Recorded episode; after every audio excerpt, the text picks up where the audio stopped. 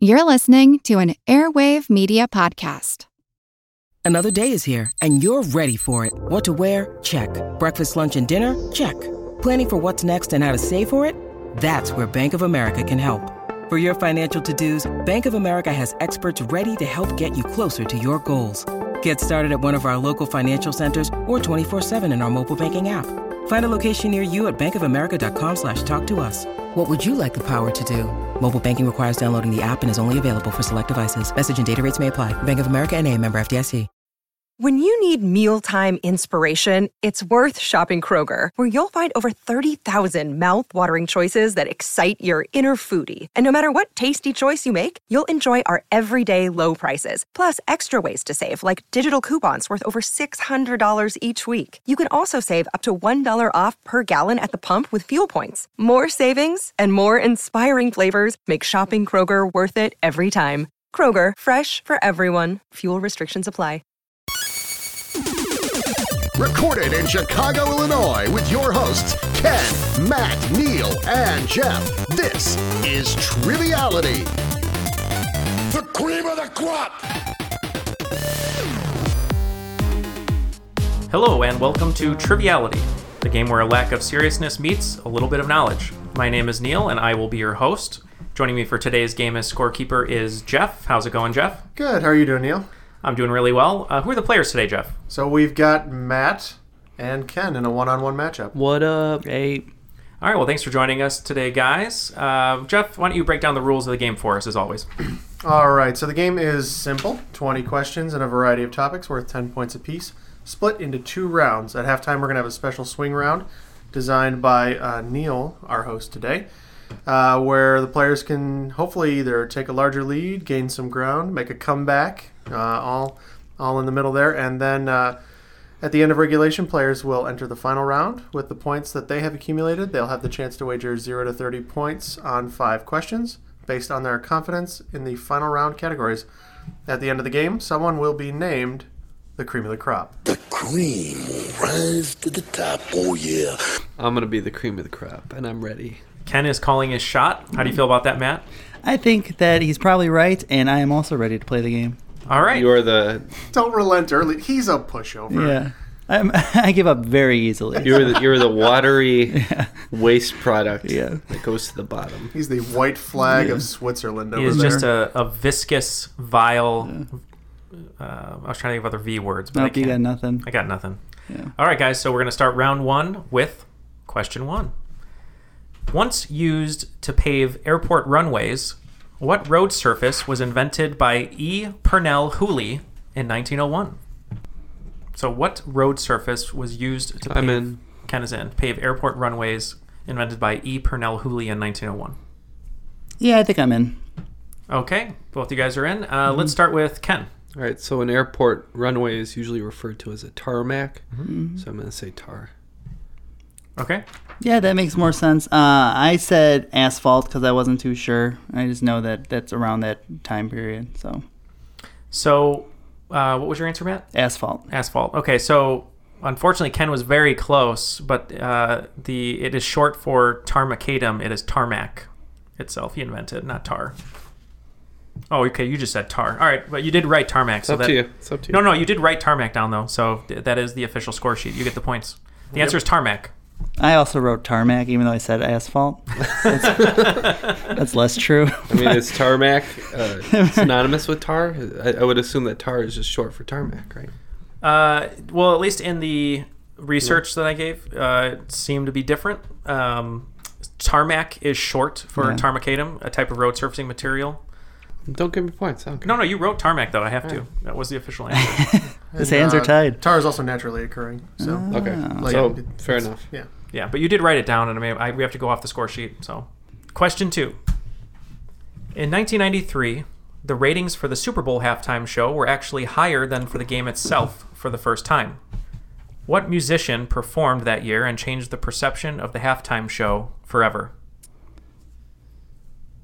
Okay, Damn. writing an answer. It's actually quite humorous to look back at some of the people they had host now Mm. that it's just such a big spectacle because it's just like, Mm. what were they thinking? Like, how is this entertaining? But yeah, it's quite funny. Um, I have an answer, and it might be wrong, but Okay. Well, we started with Ken last time. Let's start with Matt. Um, I know she did uh, the um, national anthem one year, and it was a big deal. Uh, but I put Whitney Houston. Okay. Uh, what was the year you said? 1993. Yeah. So I don't know. Uh, I'm not good with uh, football questions. This is football adjacent. I just said Michael Jackson, Mm-hmm. assuming maybe you brought some uh, pop spectacle to the to the thing. The answer is the King of Pop, Michael Jackson. That makes sense. So the game people wanted to ignore was Super Bowl 27, where the Dallas Cowboys decimated the Buffalo Bills 52 to 17. Also interesting to date, the most viewed halftime show still belongs to Katy Perry from 2015 with 120.7 million views, all thanks to Left Shark. So Yeah, I, featuring admitted, Left I Shark. admittedly le- uh, lucked out on that question there. She rode in on the back of a what was she on? Like some kind of like huge, an elephant thing. Was it an elephant? I was, I was like some kind of crazy beast. Uh, yeah, I, I think I remember that. I think it was Lion because it feel was like- that, that Lion song, right? Yeah. Um, yeah, Roar, yeah. Roar. yeah. Hear me roar. It was definitely a lion. So I got to give a shout out to my uh, my buddy Shane from work. He's got a left uh, shark shirt with a picture of the left shark, and it says "Never forget." And I promise him he's gonna leave it in his closet, and he's gonna forget. He's gonna take it out, and he's not gonna remember what it was from. Mm-hmm. And I can't wait. That would be a good but story. Shout out to Shane. What's up, Shane? Uh, all right, right on to question three. In an unhappy coincidence, the movie The China Syndrome, which was about the cover up of a safety problem at a nuclear power plant, premiered two weeks before an infamous accident at what facility? Okay, Yeah, I'm locked in. All right, Ken and Matt are both locked in. Let's start with Ken. we'll just put uh, Chernobyl. Okay. I also put Chernobyl. So when I read this myself, uh, I thought Chernobyl uh, as well, uh, which is actually wrong. Uh, Jeff, uh, what is the answer? You look like you knew it. Uh, that would be Three Mile Island. Hmm. Correct. So the most most significant accident in U.S. commercial nuclear power plant history occurred on March 28, 1979, in Dauphin County, Pennsylvania, Three Mile Island. See, stand Right. corrected. Yeah, Um, I didn't know that. Chernobyl was the only guess I was gonna have, so Yeah, same. Yeah. let's fair go with Mm-hmm. Me it. I've, too. I've definitely heard of Three Mile Island and the meltdown there, but uh, wouldn't have come to mind. Okay.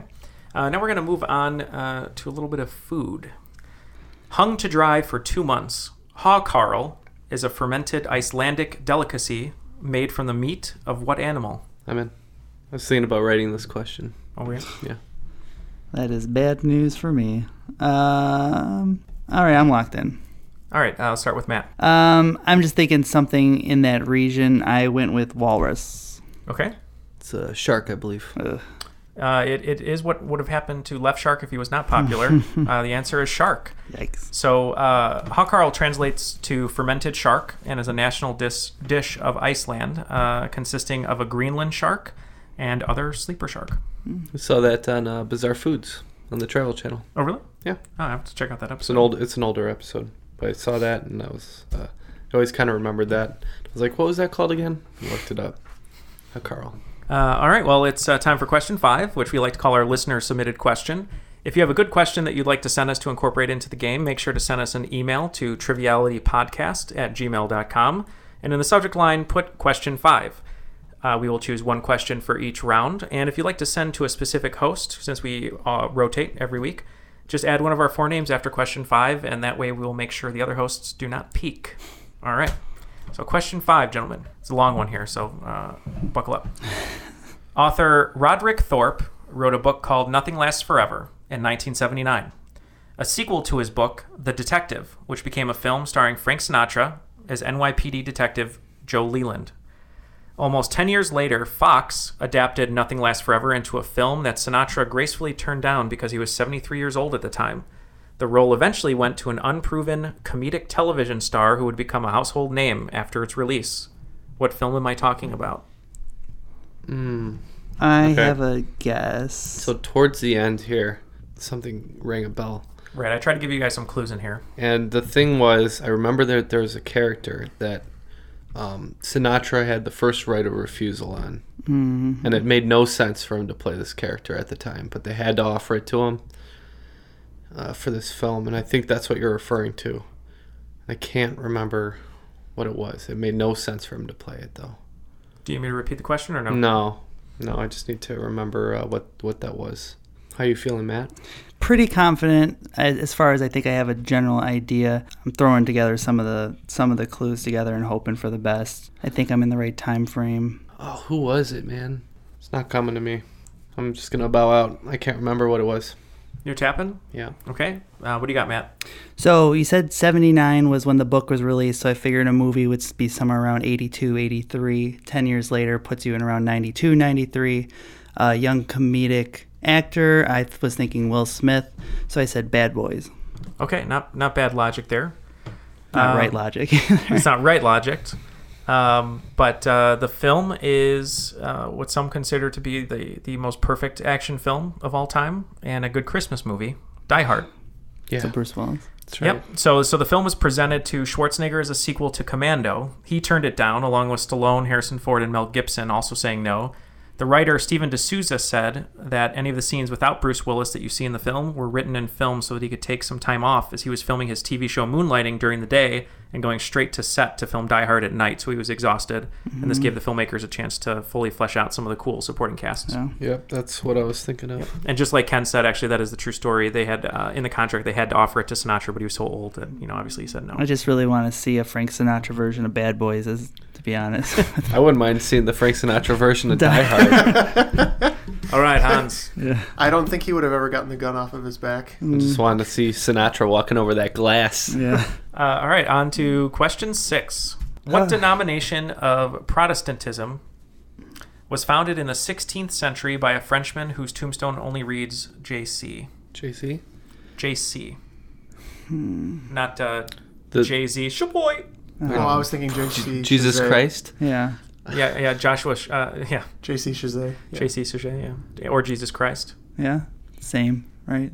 What denomination of Protestantism was founded in the 16th century by a Frenchman whose tombstone only reads JC? Just running through different denominations. Well, you're ahead of me, because I know very few. Uh, There's there's many. yeah. There's many sects. Religion, not my strong point. Though so far, not many things are my strong point. we gotta.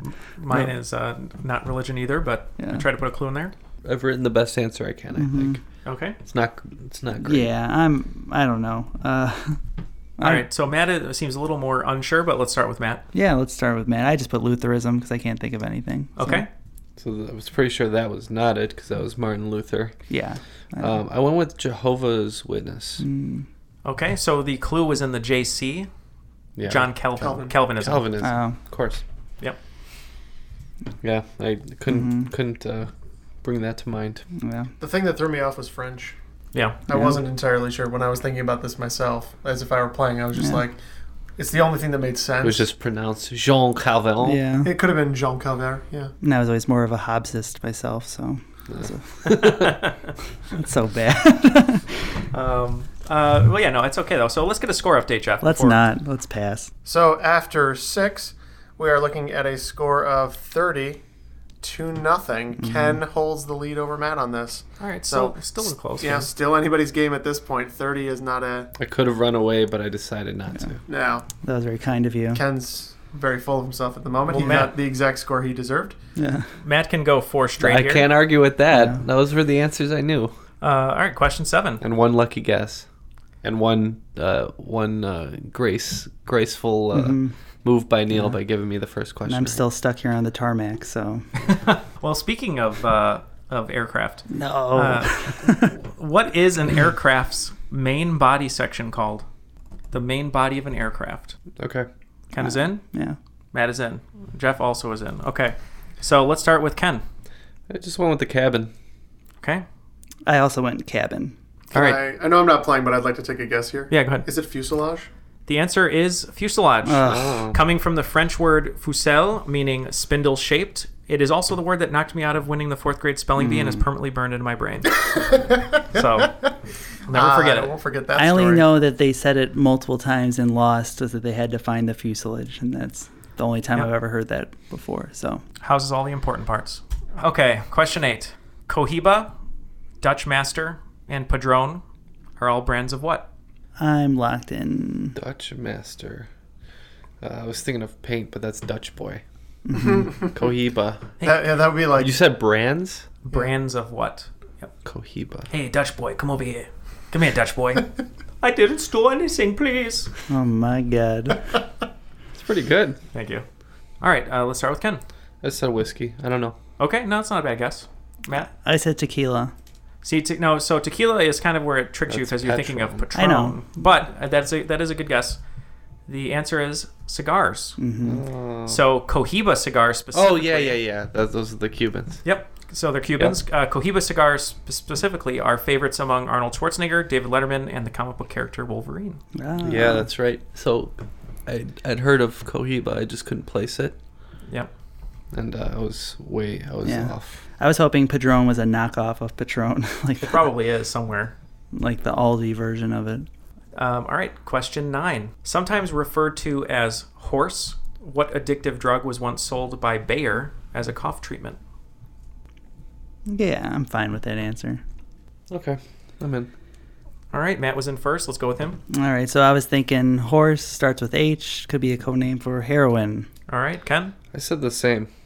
All right, the answer is heroin. Yes, on the board. So the nickname horse comes from horse trainers giving heroin to their uh, horses, uh, and when they give heroin to a horse, a horse feels unnatural sleepiness creeping into its nervous system, For some reason, like the shock caused by a fatal bite of a carnivore. So the hopped up horse will run without reserve. Um, and in the United States, cocaine, heroin, and morphine were legal for anyone with a doctor's prescription to buy from a drugstore until prohibited by the Harrison Act of 1914. So See, I, when you yeah. said horse, I would have I would have thought maybe ketamine because that's a horse tranquilizer. Mm-hmm. But I had um, that's interesting. Yep, they used to dope up the horses. And uh, just for you other guys, another little piece of trivia: just remember Harrison Ford pointing at you not to have uh, any drugs, but and that'll remind you that you could have bought them with a prescription. Harrison Ford. Harrison Ford, just because he points a lot, Oh. and he goes, "No more drugs." I thought that was the Harrison Act was named after him. It was named after Harrison Ford, Yeah. pre-birth. Fun fact. I say America's largest anti-drug ad- advocate. for what? Provasic. Provas, he switched the samples. Okay, um, question ten. This is one of it's probably my favorite question of the uh, of the game here. President Abraham Lincoln was assassinated on April 14th, 1865, at Ford's Theater in Washington, D.C. oh, what play was he? What play was he watching when John Wilkes Booth shot him? Well, I have to take this out of any future games because this is a question that's a favorite of mine. So, Uh, I've well got done, Neil. I've got that one. You can uh, you can speak freely. Okay, so it's probably not cats. Got it. uh, if I, When could, you're I could go through all the walking ones. it's not. Uh, this is a tough one because 1865 is a long time ago. Uh, ah, Ford's Theater. Not Hamilton, because it'd be very insensitive for- for them to be singing "I'm going to get my shot" Yeah. in front of Lincoln. Um, I'm just gonna write something down. Abraham Lincoln jokes just recently became funny. Right. Mm-hmm. Yeah, uh, I was saying what a time to be alive. Uh, Ken, let's go with you first. I believe it was called Our American Cousin. Okay, Mm-hmm. Matt. And I just went with the Shakespeare play and said Twelfth Night. Okay, well, that's uh, Shakespeare isn't a bad place to go, but it is our American cousin. Oh, So here's a little uh, historical um, knowledge here. Our American Cousin is a three act play by English playwright Tom Taylor. John Wilkes Booth waited for what some consider to be one of the play's funniest lines, hoping the laughter would drown out the gunshot. So halfway through Act 3, Scene 2, the character of Asa Trenchard, played that night by Harry Hawk, great name, utters this specific line to Miss Mount Chessington Don't know the manners of good society, eh? Well, I guess I don't know enough to turn you inside out, old gal, you soctologizing old man trap. cue the laughter and cue the gunshot. I can And see the- why that the- got a big the laugh. theater goes wild. Theater goes wild. yeah. Wow, that was not that long ago. English has changed dramatically. People were were falling out of their seats from that one. Yeah, they were. At least one was falling out of his seat. so. Oh goodness. Well, and John Wilkes That's Booth okay. Oh, broke his Abraham Lincoln jokes are funny. Yeah. I mean, you're taking cheap shots at Lincoln. Yeah. Oh. In the land of Lincoln. That's fine. I'm okay with that. It'd be great if Matt had a Lincoln and he like got into his Lincoln. Ugh. He's like, I res- no one respects Lincoln more than me. All right, so at the end of the first round here, Matt crept onto the board with one uh, right answer, so he's sitting at 10 points. Ken, on the other hand, yep, I'm double checking my math because 50 is a hard number to come by. Uh, got half of the questions right. He's at 50 points. Want to learn how you can make smarter decisions with your money? Well, I've got the podcast for you. I'm Sean Piles and I host NerdWallet's Smart Money Podcast. On our show, we help listeners like you make the most of your finances. I sit down with NerdWallet's team of nerds, personal finance experts in credit cards, banking, investing, and more. We answer your real-world money questions and break down the latest personal finance news. The Nerds will give you the clarity you need by cutting through the clutter and misinformation in today's world of personal finance. We don't promote get rich quick schemes or hype unrealistic side hustles. Instead, we offer practical knowledge that you can apply in your everyday life. You'll learn about strategies to help you build your wealth, invest wisely, shop for financial products, and plan for major life events. And you'll walk away with the confidence you need to ensure that your money is always working as hard as you are. So turn to the nerds to answer your real world money questions and get insights that can help you make the smartest financial decisions for your life. Listen to NerdWallet's Smart Money Podcast wherever you get your podcasts. Hey there, I'm Dylan Lewis, one of the hosts of Motley Fool Money. Each weekday on Motley Fool Money, we talk through the business news you need to know and the stories moving stocks on Wall Street. On weekends, we dive into the industries shaping tomorrow and host the experts, authors, and executives that understand them. Tune in for insights, a long term perspective on investing, and of course, stock ideas. Plenty of them. To quote a listener, it pays to listen. Check us out and subscribe wherever you listen to podcasts. All right. Uh, so I know I, I said this game before we recorded that it might be a little harder than usual. So apologize for that. Uh, this m- swing round is going to be a little harder than I wanted. I was full disclosure going to do uh, rap lyric or Shakespeare, uh, but I did not. So I'm inventing a new game today. Uh, it is called Five and Five, and the way this is going to work is I have four categories where I'm going to be looking for five answers. And what I'm going to do is, uh, who is not in the lead right now, Matt? Matt is not. So in the lead, Matt that's is correct. basically going to, to choose what categories Ken answers and what one he what categories he gets to answer to hopefully give him an advantage. So I'm going to give you these categories. Matt, think about them. You get to pick the first category that Ken will answer to. Is you get to draw first blood. Okay. Okay. All right, Matt. So the first of four categories that you get to choose for Ken. The first one is going to be presidents' names. The next one is going to be Kool Aid. Next one is going to be natural disasters. And the last one is going to be elements. Just elements. Just elements. All right. Uh, if you want, I'll, I'll be a little bit more specific. Chemical elements, uh, abundant chemical elements. We'll say that. Okay. And then each of these you have to you'll have to name five of something. You'll need five. So you have a possible, uh, you have a chance to get 50 points in each of these categories. Wow. So some of them have more than five, some of them are only 5 But uh, I'm looking for five answers, and you're Mm-hmm. Gotcha. going to get a minute for each of them. So, which one do you want Ken to answer first, since you're behind right now? Um, natural disasters. All right, so he'll have natural. So circle that one, Ken. All right, now um, Ken, are you you pick one? Uh, I will have him do uh, Kool Aid. Yeah. Kool Aid. okay, and Matt, you pick Ken's last category, Uh, elements. elements. Not getting presidents. Okay, and Matt, you will have presidents' names, right? Yeah. All right. So we're gonna start. Shucks. Somehow I didn't think I was going to end up with that one. So, uh, Ken, you are going to get one minute, and uh, we're going to start with you with natural disasters. I want you to name me the top five states with the most tornadoes every year. Get one minute, starting now. Oklahoma, That is one of them. Kansas, That is one of them. Nebraska, That is one of them. Illinois. That is not in the top five. Uh, One more guess. We'll say Idaho. Idaho is not in the top five. I'm sorry. So you got three out of five. So here are the top I'm about to say ten. Iowa. Mississippi is 10, Missouri is 9, Alabama is 8, Iowa is 7, Colorado 6, Illinois Texas. I'm sorry, Illinois 6, um, Nebraska is 5, Florida 4, Oklahoma 3, Kansas 2, and Texas 1. So Ken got 30 points on that. Uh, But also, if you think about like the, the top panhandle, it's, Yeah, it's it's right, right there in with there. Oklahoma. Yeah. all right, Matt, uh, which one would you like to do now? Uh, let's start with Kool Aid. Kool Aid, here we go. So I need you to name me any five of the original six flavors of Kool Aid. So I'm gonna start with grape, That is one. uh, cherry, That is one. lime, Can you be more specific? lemon lime, Correct? fruit punch. Uh, incorrect. One last guess. Um, So you said oh, orange. orange is correct. So four out of five. So here, uh, so you said cherry, grape, lemon lime, orange, and you missed raspberry and strawberry. raspberry and strawberry. The blue one, I couldn't think of the name of it. I'm I'm like, no, that probably came Blue. later. Yeah, blue. Blue. And Ken, what is your second of the five and five? Chemical elements. All right, chemical elements. Here we go. fortunately. Oh, this is gonna. And this was Oh, a good. I wish I was playing. This was a good play on Matt here, uh, giving this to Ken. In terms of mass, name five of the eight most abundant chemical elements found in ocean water. So All right, five hydrogen, guesses. Okay, oxygen, okay. sodium, Mhm. chloride, chlorine. What do you think, Jeff, scorekeeper? Chloride is Chloride's the an is, ion. is the ion of chlorine. No, it, and it's only used in. So Molecules. so that's one wrong and then one so right. I don't think you can. All right, take that. so chlorine. So chloride wrong, chlorine. Okay, so you said oxygen, hydrogen, uh, chloride got wrong, chlorine you got right. That's uh, three out of four. you have one more sodium. guess. And sodium? the other one he said. So four out of five. Okay.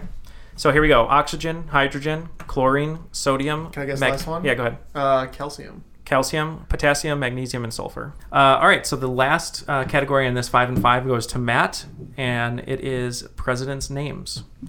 So here we go. As of 2014, I want you to give me the top five presidents who schools are named after, K through 12, as of 2014.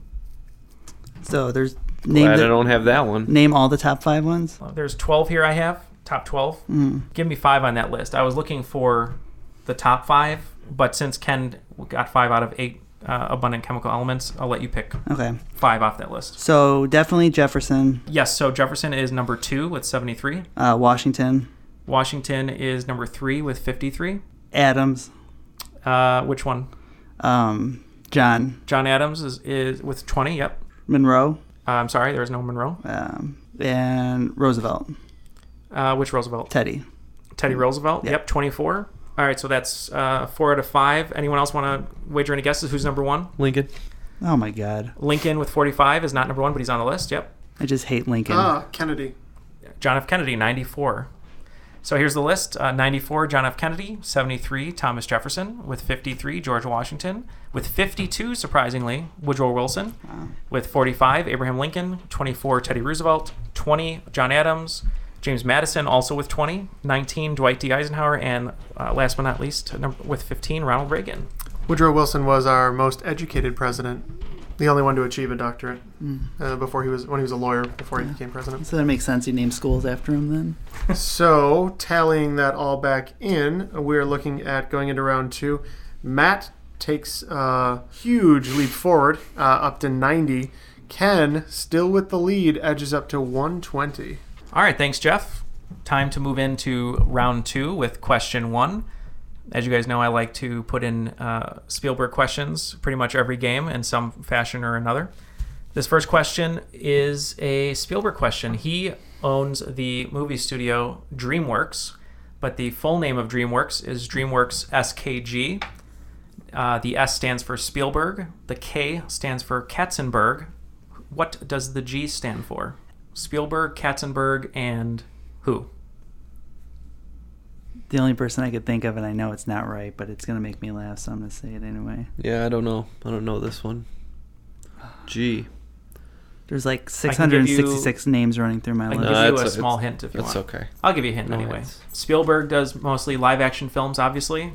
Katzenberg is known for his animated films with Shrek and whatnot. Mm. The G is someone in the music industry. He's the music wing. That's Okay. A, that's a great question. Um, I wish I wish I could have been there to answer all three, but that's that's a solid question. I still don't know. I have an a better than Steve Gutenberg guess. So, Okay, so Ken Taps. Uh, Matt, what do you think? Uh, you said music. I went with the only G I know in music and Barry Gordy. That's not a bad guess. No. Uh, so the answer is Spielberg, Katzenberg, and David Geffen. Geffen. That makes more sense. Yep. I wish it was Barry Gordy though, because then I'd be right. All right, so right on to question two. In 1996, what rap artist released a posthumous album under the alias Machiavelli? Yeah, I don't think this one's in my wheelhouse here. Well, luckily '90s rap music is in my wheelhouse. So It looks like Ken's Um, drawing a line through his answer. yeah, I'm just I'm just tapping out on this because it'd be an utter guess. Okay. Mm-hmm. uh, Tupac Shakur.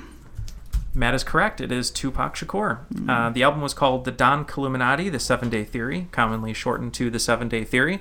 It was his fifth and final studio album, released two months after his death. He's had a bunch of stuff since then that they just keep putting out, like different songs and that kind of thing. Including a hologram. Yeah, he Yeah. keeps doing tour dates as a hologram. I don't know Yeah. what the deal with that is, but. Um, Fun trivia fact, just to add on to this, does anyone know what Tupac's last two words were before he died? While looking at a police officer. Anything I could say would be inappropriate. Yeah. Well, we can bleep it out because we will have to. Well, I don't know. The answer was F- you. All right, Good information to have. there Thanks, you go. He, That's di- he died the way he lived. He died In the way he defiance. lived. All eyes on me. All right. Question three. In Greek mythology, what unfortunate nymph is able to only repeat words spoken by others? Nate. So it's a name you're looking for? Um, yes. Okay. Ken is in. Yeah, I don't know. But All right. sure. Uh, let's go with Ken first. Said mimic. Okay, that's actually a very good guess. I also had a good guess and said mimic. All right, mimic is not the correct answer. Mm-hmm. Correct answer is echo. Oh, that's Oh yeah. So uh, Zeus loved consorting with beautiful nymphs and, and often visited them on Earth. Eventually, Zeus's wife Hera uh, became suspicious and came from Mount Olympus in an attempt to catch Zeus with the nymphs. Echo, by trying to protect Zeus, endured Hera's wrath, and Hera made her only able to speak the last few words spoken to her. So when Echo met Narcissus and fell in love with him, she was unable to tell him how she felt and was forced to watch him as he fell in love with himself. And then children turned that into a really annoying game. Uh, all right, right on to question four. Right before we go to question four, what was the score? So, uh, n- well, since the half, we've moved up a little bit. Matt did get the Tupac question correct, so he moves up to an even hundred. And uh, Ken, with no questions right this round, uh, sticks to 120. Okay, Mm-hmm. close game. All right, here we go. Question four. Before setting her sights on becoming a media personality and therapist, this diminutive doctor at four feet seven inches tall served as a sniper and scout in the Israeli Defense Force. Just trying to remember a name. yeah, I think this is right. So I'm going to be I'm going to say I'm in. So All right, Matt is in. Uh, The name is just kind of escaping me right now. I know who I'm thinking of. Do you need the clues again? Doctor. No. Sweet little old lady talked about sex all the time. what was her name? Is it Laura? Doctor. Um. Not that. Dr. Sh- Doctor. Sh- perfect. Dr. Feelgood? Mm. it was, it's just on the tip of my tongue and I can't get it. All right, Ken is tapping once again. This round is all about tapping. All right, Matt, let's see if you got the right answer. Dr. Laura is definitely a person. I I'm not sure what she does, but uh, I put Dr. Ruth. It is Dr. Ruth. That's what I was thinking. Of. Born Ruth Westheimer, her military career ended when she was 20 years old, and a cannonball shrapnel pierced both her legs and killed several students at her residence. She would later move to Paris to study psychology, and the rest is history. All right, so it's time for question five again, uh, which you know we like to call our listener submitted question. Just make sure to send those questions over to trivialitypodcast at gmail.com and put question five in the subject line. And if you want a host's name to uh, specifically read it on air. All right, question five. The phrase pound for pound, used to describe a boxer whose skill in the ring puts him head and shoulders above every other fighter in the world in any weight division, was first coined for the one fighter most boxing aficionados agree was the best fighter in history. Who is that boxer? I know it's like a middleweight guy. Um, I'm I'm gonna put an answer. All right, well, let's start with Ken. So I started off. I ruled out Muhammad Ali because I Hmm. just don't think that's going to be the answer. I moved on to Joe Frazier, and that's what I put as my answer. So Joe Frazier. Though now that I think about it, maybe Lennox Lewis or something like that would be more more accurate. All right, your answer was Joe Frazier. Mm-hmm. Joe Frazier. Okay, Matt. My thought behind it was that pound for pound came about as a way to dif- differentiate some of the lighter guys because they weren't the world champions, that they were the pound for pound best boxer, meaning if they went up against somebody who was heavier than them, they wouldn't necessarily um, beat them, but they were the best fighter in their weight class. So I said somebody who is in the middle round. Uh, I said Rocky Marciano. All right.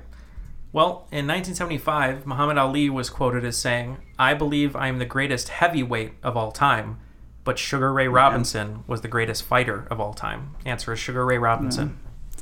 Yeah, I got stuck on De La Hoya for a while, and I thought it might have been him. It was somewhere in that range.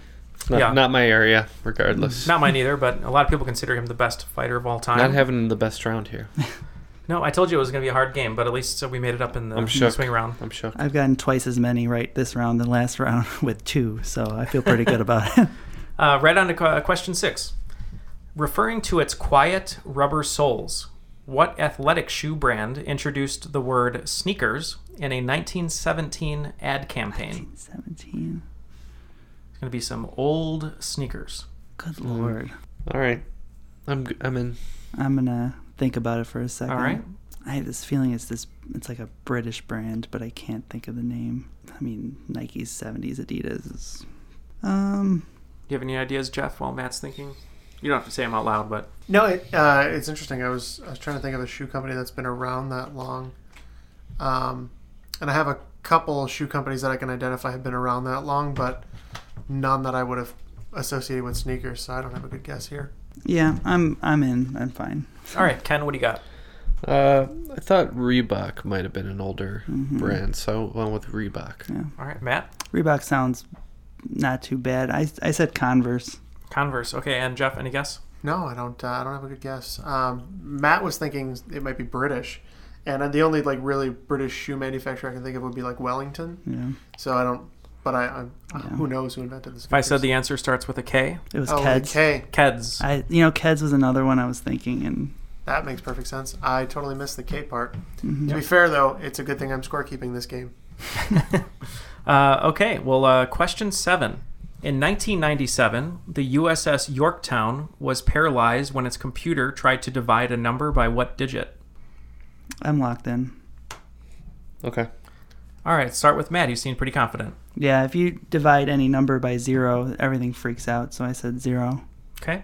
I also said zero. The answer is zero. Yeah. The Yorktown was dead in the water for about two hours and 45 minutes. Uh, Ron Redman, a deputy technical director, cited politics forcing them to use Windows NT when he thought Unix would have been more appropriate for the control of equipment. Ironically, the answer of zero is yielding a score which, until now in the round, had been zero. Well, Ken might be making a, a comeback. Don't call it a comeback, as Well, they say. Ken isn't making a comeback because if my math is correct, he still has a 10 point lead at this point. So, So your math is better than mine and the Yorktowns. So uh, that is correct. Um, so what's the score update? We have three questions left here. yeah, I was hoping to uh, to break in with some breaking news. Uh, I thought maybe Matt would have it on that one. He wrote in really quick.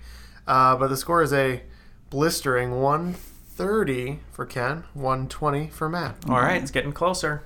Question eight. This one I think Jeff's gonna like. I don't know why. I just feel like he will. That means we won't like it probably. Before he was famously exiled to the remote island of St. Helena, where he died, Napoleon Bonaparte was first banished to this island in the Treaty of Fontainebleau. I'm in. All right, Ken is in.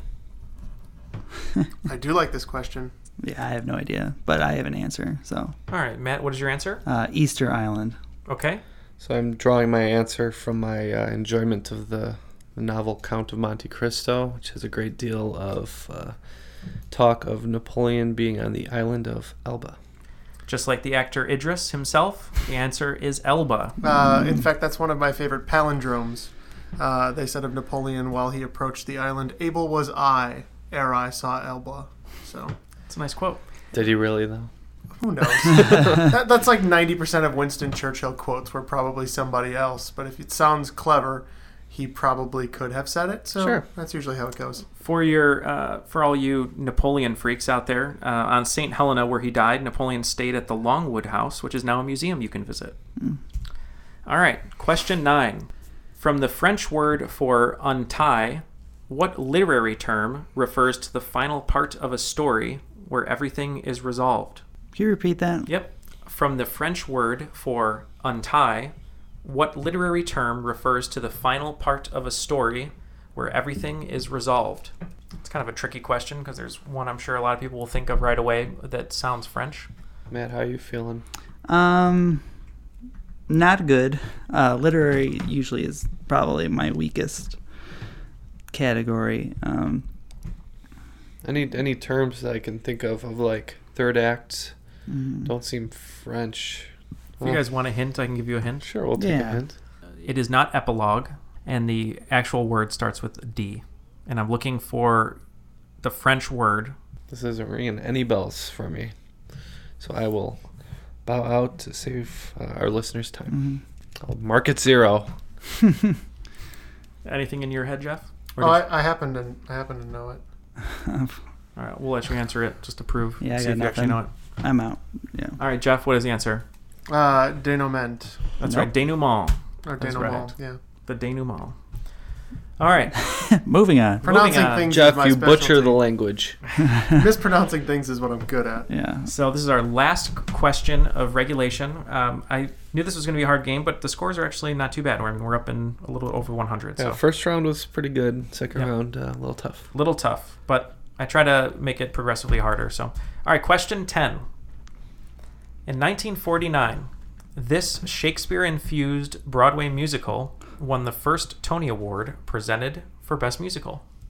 1949. 49, Shakespeare-infused Broadway musical. All right, Matt, are you in? Yeah. Okay, so let's start with Matt.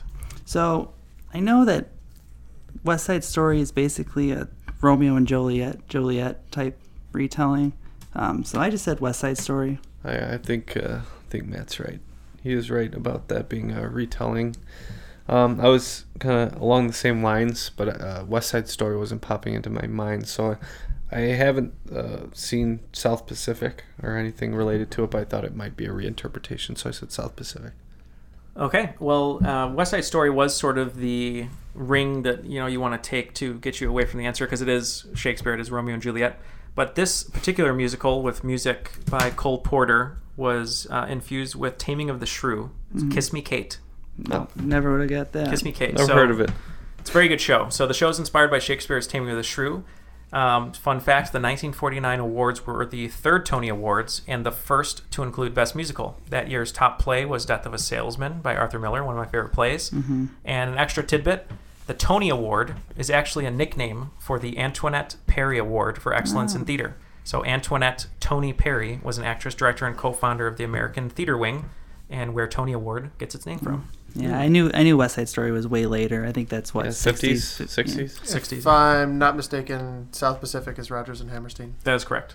Yep. All right, guys. So uh, end of regulation, Jeff. What are our scores going into the final round? All right, that's a great question. I'm a bit slow on the math today, but I show Matt in second place with 120, and Ken held on to his lead coming out of that with only two questions right that round for 140. All right, so 140 to 120. Um, so this is how it's going to work. I will announce the final five categories, and each player can wager zero to 30 points on each question, using only the points that they have earned during regulation. Here are your final round categories: math riddle. I hate math, but I thought this riddle was was very interesting, so it's a math riddle. Category two: Disney films. Category 3 Legal Acronyms. Category 4 Video Games. And Category 5 Geography Highs and Lows. Don't even bother with the last one. You had me at geography. so I mean, I'm, I'm I don't feel remiss that I'm not playing, but there's been like four or five questions or categories where I'm like, ooh, well, I, I made this a little harder than usual because I, I thought for some reason you were going to be in the game, and I was like, I got to make this challenging for Jeff. What do you mean? I'm the only undefeated. Uh, Well, oh, that's true. We'll see, though, after today. I want to bet big on Disney films, but then they're also Neil's questions, so I'm like, "Ugh." I bet big. We'll see how it, how it goes. All right, so uh, the first uh, final round category is a math riddle. I'm going to give you a little bit of time. Uh, it shouldn't take too long, but just really think about this one, or at least write down the question. The ages of a father and a son add up to 55. The father's age is the son's age reversed. How old are they? I'm loving this question. That's brilliant. All right, move on to the next one. Question two Disney films. Mel Gibson voiced an animated love interest in what Disney film? Mm-hmm. right. Question three Legal acronyms. Speaking of a different type of rap, when referring to a criminal's rap sheet, the acronym RAP stands for what? Question four These two video game consoles, also known as current NFL mascots, were developed simultaneously for Atari until one was scrapped and the other was deemed a commercial failure, prompting Atari to leave the home video game console market.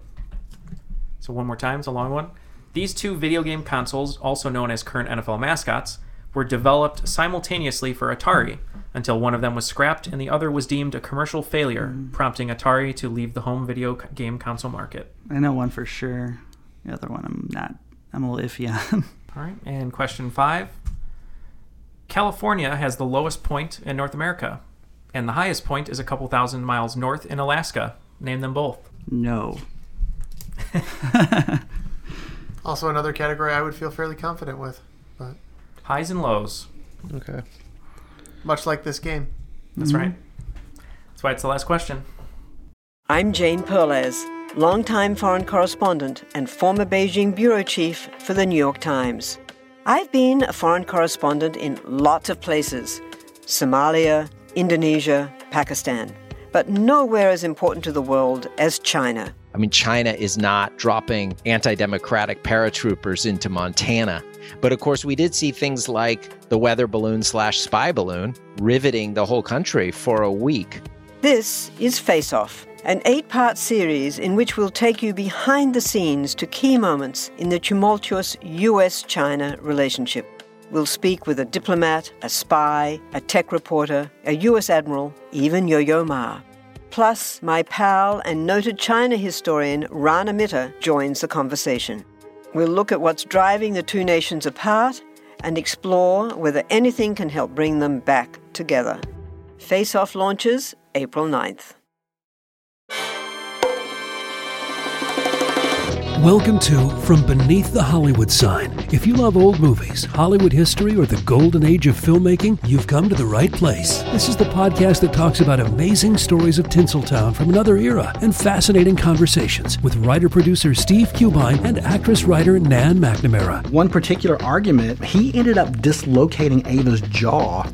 Ava, she was such a tough cookie. Rather than cry or scream or anything like that, she Or call the police. or call the police like she should have. Exactly. What does she do? She takes an ashtray and she knocks him over the head and knocks him unconscious. That's how she fought back. She didn't know what to do, so she called Louis B. Mayer. I think I've killed Howard Hughes. What do I do? Revisit a time when the pictures were still big and everyone was ready for their close up. When you want Tyrone Power instead of Tom Hardy, Jennifer Jones instead of Jennifer Lawrence, or Robert Mitchum rather than Robert Pattinson, then From Beneath the Hollywood Sign is the gin joint for you.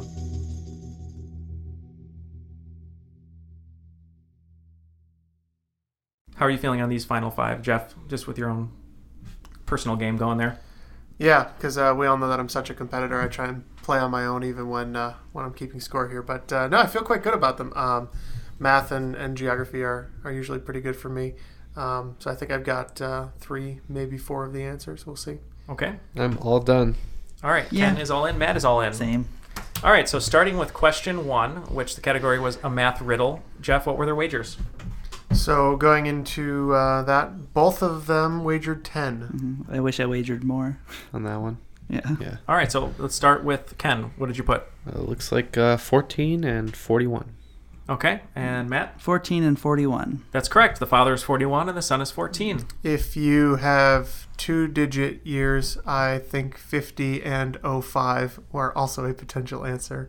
Oh. Because I had thought about that immediately. true. I was like, oh, you could solve this, I think, an additional way if. Mm-hmm. That's true. Yeah.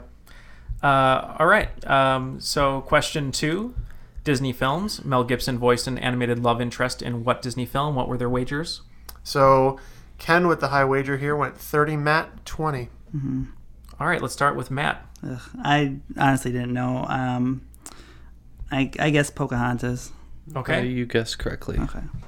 The answer is Pocahontas. So, unlike some other characters in Disney, John Smith did not have one actor to voice dialogue and another to do the singing. Mel did them both. In the straight to video sequel Pocahontas 2 Journey to a New World, John Smith was played by Mel's brother Donal. I knew it had to be before like 98, 99 when people soured on Mel for a little bit. so For some reason. For some reason. Whatever he did. Yeah. Um, and what's funny too about it is one of the songs, one of the ballads that Mel Gibson sings in the film, test screening said it was so boring that they cut it from Hmm. the movie. Oh. Yeah. All right, so question three uh, legal acronyms. What did they wager, Jeff? So uh, Ken took the safety uh, route here and he went with nothing. Matt, looking to play maybe a little bit of catch up, took 20 on that one. Mm-hmm. Okay, so we'll start with Ken. What does RAP stand for? I drew a line through the box. Okay, it is not a line in a box. Good guess. Matt? Um, I said records of arraignment priors. Ooh, that's that's very close. Uh, good guess. The answer is records of arrests and prosecutions. All right, Jeff. Category four. What were their wagers? All right, Matt still with the high hand here. Went 30, Ken 20 on this uh, this particular question. All right, uh, Ken has less to lose. What were your answers, Ken? Hmm. So I was going uh, back and forth between uh, Jaguar, Panther, and Falcon. I went with Jaguar and Panther. Okay, and Matt. Uh, Jaguar, I know, is correct. They, that one was the one that was actually released. Um, and then for the one that was scrapped, my guess was, I guess Panther, because I thought that that might have been something that they scrapped in favor of Jaguar. So I said Jaguar and Panther. Okay, so the game systems that were being made simultaneously, uh, also the Carolina and Jacksonville football teams, are the Panther and Jaguar. Jaguar being my favorite animal, so that's why it's in there. All right, question five. I just think that's funny that they were expansion teams in the same year, and they were Yeah. also f- failed Atari consoles. I thought that was really interesting. I was, I was going to incorporate that, but then I ended up changing my mind. that would have helped me more. uh, I was going to put expansion teams, but I thought Yeah. that'd be too easy. Um, Jeff, so for the final uh, For Matt. category, highs and lows, what did I say for Jeff? Huh? Sorry. No, I said I said it would be easy for Matt. Yeah. Oh, right. Yeah, it would exactly. would do nothing for me. Uh, so question five, Jeff, what did they wager? They both took the coward's way out Yeah. on this one, wagering nothing. So these answers should be so are we interesting. tied? Uh, Maybe. All right. Well, let's We'll have get to the do some answers. math. I said uh, It'll be a math Denali riddle. and Death Valley. Okay, so you said what was the highest point, Denali, lowest point? Death Valley. Okay, Matt. I said I refuse to answer this question. All right, Matt pleads the fifth. Um, so the lowest point is the Badwater Basin in Death Valley, and the highest point, Mount McKinley or Denali in Oh. Alaska. So the bet. All right, great game, guys. That's it for the final round. It is now time to find out who is the cream of the crop. I am the cream in the World Wrestling Federation. and there is no doubt about it. Yeah, you mean Gene Okerlund. You know that I'm the cream of the crop. All right, so this week's cream of the crop is Ken. Uh, Woo. tacking on an additional 60 points, he brings his total game score to 200. And uh, Matt didn't do too poorly either, tacked another 40 points on, ending the game with 160. Okay. Yeah, I think if you eliminate both of the rounds, we did really well today. so our swing round and our final round, very good. We Uh, did. We made a valiant effort. Yeah. Good. Good. Uh, good game, Matt. Good game. Congratulations, Ken. Thanks to Jeff for being our scorekeeper, and thank you to Matt for a great game. If you'd like to play along with our contestants, make sure to check out our Facebook page and download our official Triviality score sheet that we use here in the studio. How can people get in touch with us, Jeff? So, best way to get in touch with us is reach out to us on Twitter using the handle at TrivialityPod. Uh, you could get us on Facebook, facebook.com slash TrivialityPod. If you'd like to get in touch with us by email, send all of your questions to us at TrivialityPodcast at gmail.com. Of course, other than spreading the word, the best way you can support the show is by rating, reviewing, and subscribing to Triviality on your favorite podcast app. Until next time, on behalf of Ken, Jeff, and Matt, my name is Neil, and that was Triviality.